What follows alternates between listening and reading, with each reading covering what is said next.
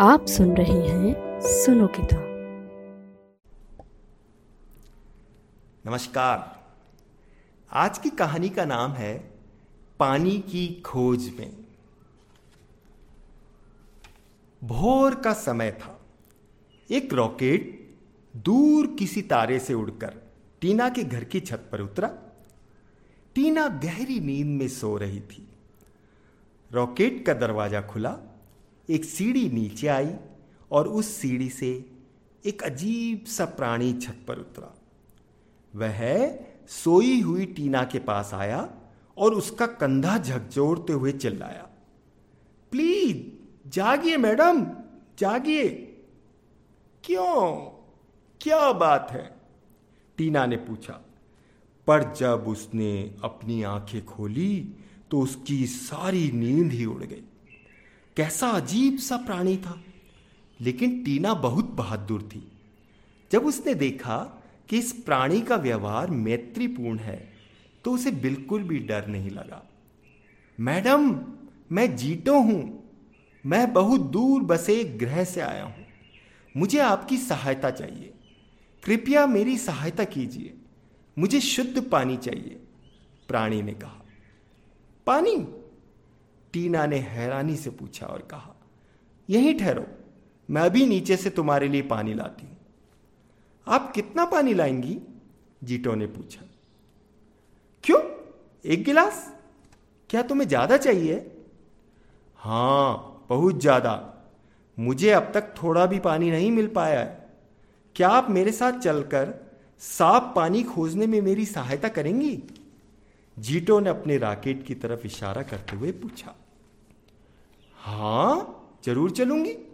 टीना उत्साह से बोली, उसे साहसिक कामों में बड़ा मज़ा आता था। जीटो टीना को रॉकेट के अंदर ले गया और दरवाज़ा बंद कर लिया। टीना को रॉकेट का भीतरी भाग हवाई जहाज़ के कॉकपिट की तरह लगा। सभी दीवारों पर बटन, घड़ियाँ और पर्दे लगे थे।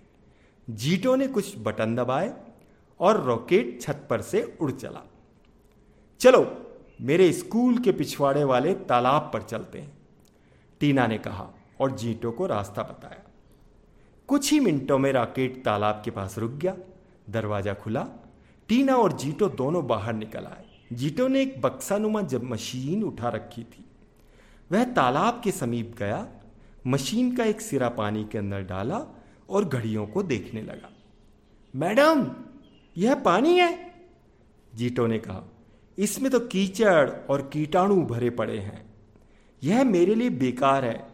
आप मुझे कहीं और ले चलिए। टीना को याद आया कि उसके साथी खेल खेल में इस तालाब में पत्थर फेंकते थे। उन्हीं पत्थरों के कारण पानी गंदा हो गया होगा। तभी टीना को पास की एक प्रसिद्ध झील की याद आई। एक बार वह अपनी कक्षा के बच्चों के साथ पिकनिक के लिए वहाँ गई थी। उसने जीटो को वहाँ पहुँचने का रास्ता बताया। रॉकेट झील के किनारे जाकर रुका। सूरज निकल आया था। कुछ लोग झील में नहा रहे थे। कुछ कपड़े धो रहे थे। कुछ बच्चे पानी से खेल रहे थे। दोनों झील के पास पहुँचे तो जीटो बोल पड़ा, यह पानी भी मेरे किसी काम का नहीं। लोग साबुन और हानिकारक रसायनों से इसे खराब कर रहे हैं। रॉकेट पर वापस आकर टीना ने जीतो के पास ही की एक नदी पर चलने को कहा। जब रॉकेट नदी के किनारे रुका तो जीटो ने बाहर निकलकर पानी की जाँच की। फिर वह चारों ओर नज़र दौड़ाने लगा। तुम क्या ढूंढ रहे हो? टीना ने पूछा। कारखाने और रसायन घर जीटो ने बताया। वे नदी से आगे जाकर हैं, लेकिन तुम्हें उनसे क्या काम है? टीना ने दूर नज़र आते भवनों की ओर संकेत करते हुए पूछा, ये कारखाने और रसायन घर अपना बचा कुचा बेकार रसायन नदी में बहा देते हैं। इस कारण नदी का पानी गर्म और रसायनों से भरा रहता है। यह भी मेरे किसी काम का नहीं। टीना की समझ में नहीं आ रहा था कि वह करे तो क्या करे। वह सोचने लगी, और कहाँ कहाँ हमें पानी मिल सकता है? हाँ, याद आया। धरती के अंदर बहने वाला पानी, एक बार जब वह गाँव गई थी, तब उसने एक कुआँ देखा था। वह जीटो को पास के एक गाँव में ले गए वहाँ जीटो ने कुएँ के पानी को जांचा। मैडम, यह पानी भी रसायनों से भरा है, जीटो ने कहा। लेकिन यह रसायन आए कहाँ से? यह पानी तो धरती के अंदर का है। यहाँ तो कोई कारखाना भी नहीं है, टीना ने हैरानी से कहा। धरती के अंदर का पानी भी तो वही है जो धरती के ऊपर से रिसकर अंदर जाता है, जीटो ने बताया। यह पानी वर्षा, तालाब, झील, नदी कहीं से भी आया होगा। इसमें मिले रसायन बताते हैं कि यह किसी खेत से आया है।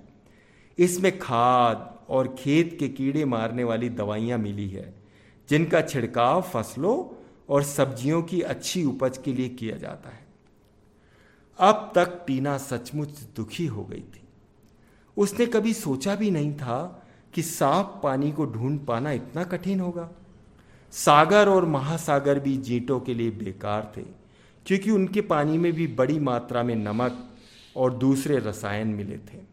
नदियों के जरे कारखानों और खेतों से निकले रसायन अंत में सागरों, महासागरों में भी चले जाते हैं। फिर साफ़ पानी मिले कहाँ से? अब तक टीना कुछ कुछ समझने लगी थी, इसलिए वह परेशान थी। अचानक टीना ने आकाश में बादल देखे। वह बहुत खुश हुई। उत्साह से उसने बादलों की ओर इशारा करते हुए कहा, जीटो, देखो वह रहा साफ़ पानी का एक स्रोत। चलो हम वहाँ चले, जहाँ मूसलाधार वर्षा हो रही हो। कुछ ही क्षणों में राकेट वर्षा वाली जगह था। जीटो ने बरसते पानी की जाँच की और उदास होकर कहा, वर्षा के पानी में भी रसायन और तेजाब मिले हैं। वर्षा का पानी भी शुद्ध नहीं है। टीना को विश्वास नहीं हो रहा था। जीटो बोला, आप इतनी हैरान न हो। कारखाने और मोटर गाड़ियाँ, गैस, रसायन आदि उगलती है, जिन्हें सूरज आकाश में उठा ले जाता है।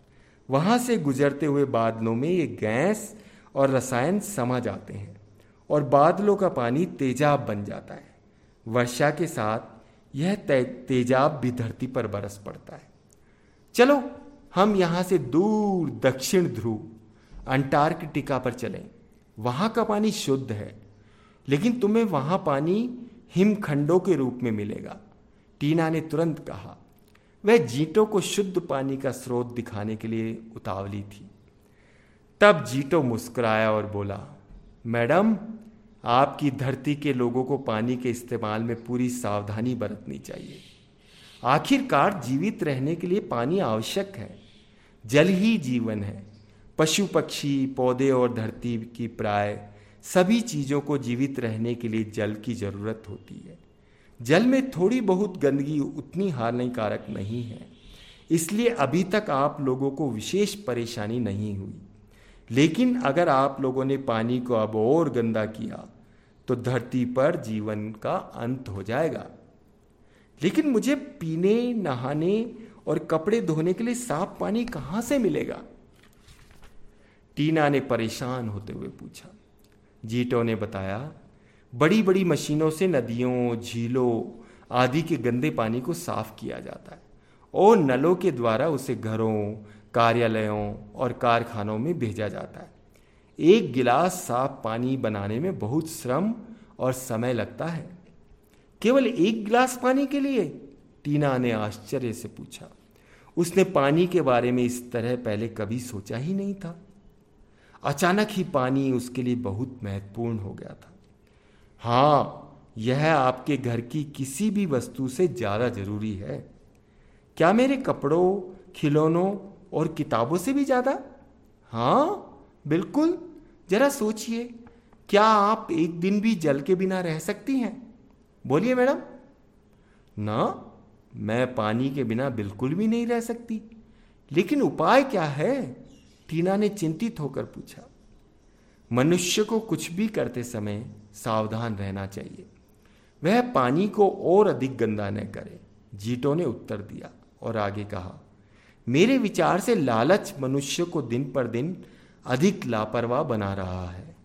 मुझे याद है पिछली बार, पचास साल पहले जब मैं धरती पर आया था, तब यहाँ साफ़ पानी के बहुत से स्रोत थे। अच्छा तो क्या तुम यहाँ पहले भी आ चुके हो? टीना ने हैरानी से पूछा। हाँ मैडम मैं जब भी आकाश गंगा के इस हिस्से से गुजरता हूँ, यहाँ आता हूँ। सारे सौर मंडल में आपकी पृथ्वी ही ऐसा ग्रह है, जिस पर जल आसानी से मिल जाता है।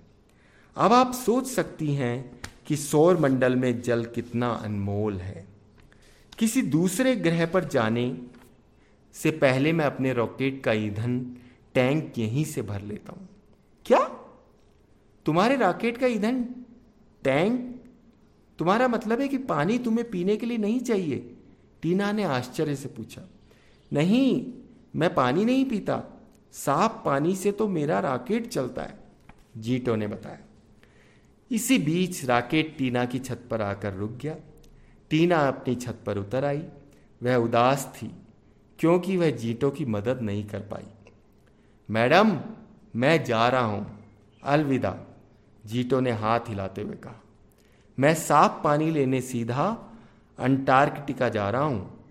हाँ याद रखना आप, हर बार एक गिलास पानी लेने अंटार्कटिका नहीं जा सकती। अलविदा। रॉकेट ऊपर उठा धीरे धीरे पीले गोले में बदला और फिर नीले आकाश में विलीन हो गया। तो ये थी पानी की कहानी। आपको पता है ना, पानी एक यौगिक है। यह दो गैसों से मिलकर बना है, ऑक्सीजन और हाइड्रोजन। पृथ्वी के इकहत्तर प्रतिशत से अधिक भाग में पानी है। तो ये बहुत प्रभावी कहानी दिलीप एम सालवी जी ने लिखी है और इसके चित्र अतनु राय ने बनाए हैं।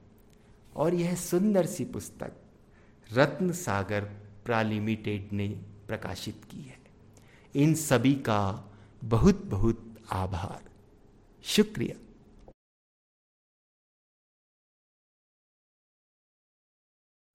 सुनो किताब से सुनने के लिए आपका धन्यवाद।